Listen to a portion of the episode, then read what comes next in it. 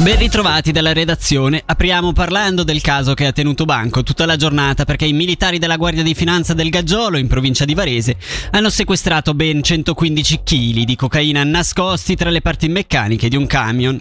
L'autista, diretto in Svizzera, è stato fermato. L'indagine prosegue per ricostruire la filiera del traffico, mentre da noi contattata la Guardia di Finanza non ha rilasciato ulteriori dichiarazioni. Imposte di circolazioni. Applicare il nuovo calcolo non da gennaio ma nel 2025 è una corsa contro il tempo e il rischio di ricorsi o referendum è concreto. In sintesi è quanto espresso ai nostri microfoni dal deputato del centro, Marco Passalia.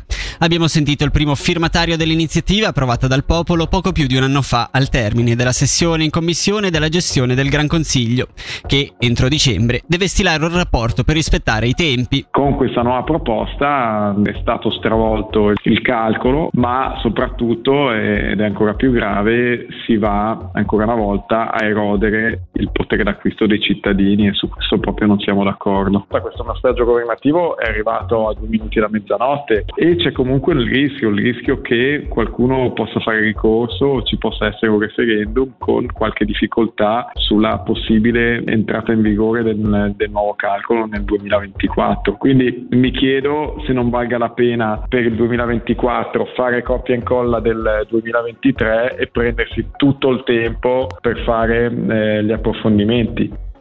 Sempre in commissione della gestione, questa mattina è stata discussa la riforma fiscale.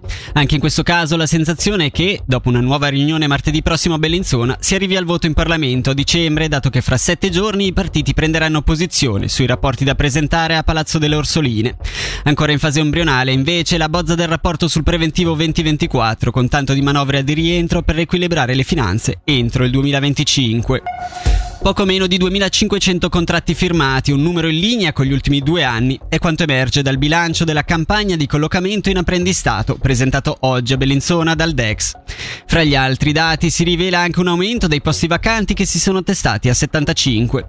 Su questo aspetto sentiamo Oscar Gonzalez, aggiunto al direttore della formazione professionale. Da un lato abbiamo una certa costanza rispetto agli anni precedenti e un dato comunque sopra il periodo Covid, quindi questo è positivo. D'altra parte l'aumento l'aumento dei posti vacanti manifesta quello che è anche la volontà della partecipazione da parte delle aziende sempre maggiore a quello che è la, la formazione professionale, quindi la volontà di investire. Possiamo migliorare, dobbiamo migliorare, ma è un lavoro che stiamo facendo proprio con i nostri partner e questo quindi è il mettere a disposizione molti posti di apprendistato e variegati facilita e dovrebbe rendere migliore quello che è l'abbinamento tra domanda e offerta e avere dei giovani motivati nei posti giusti.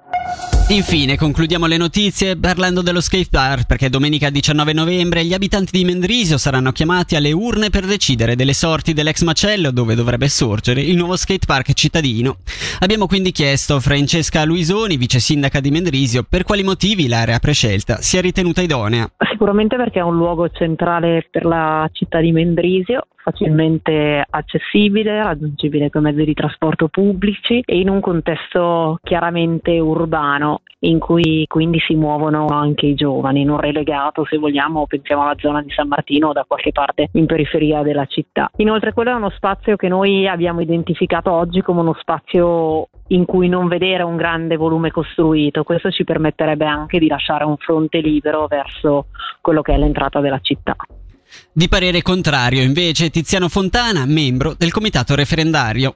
Sicuramente quella dell'area dell'ex macello riteniamo che anche da un punto di vista pianificatorio sia sbagliato eh, volere fare un'area di svago lì.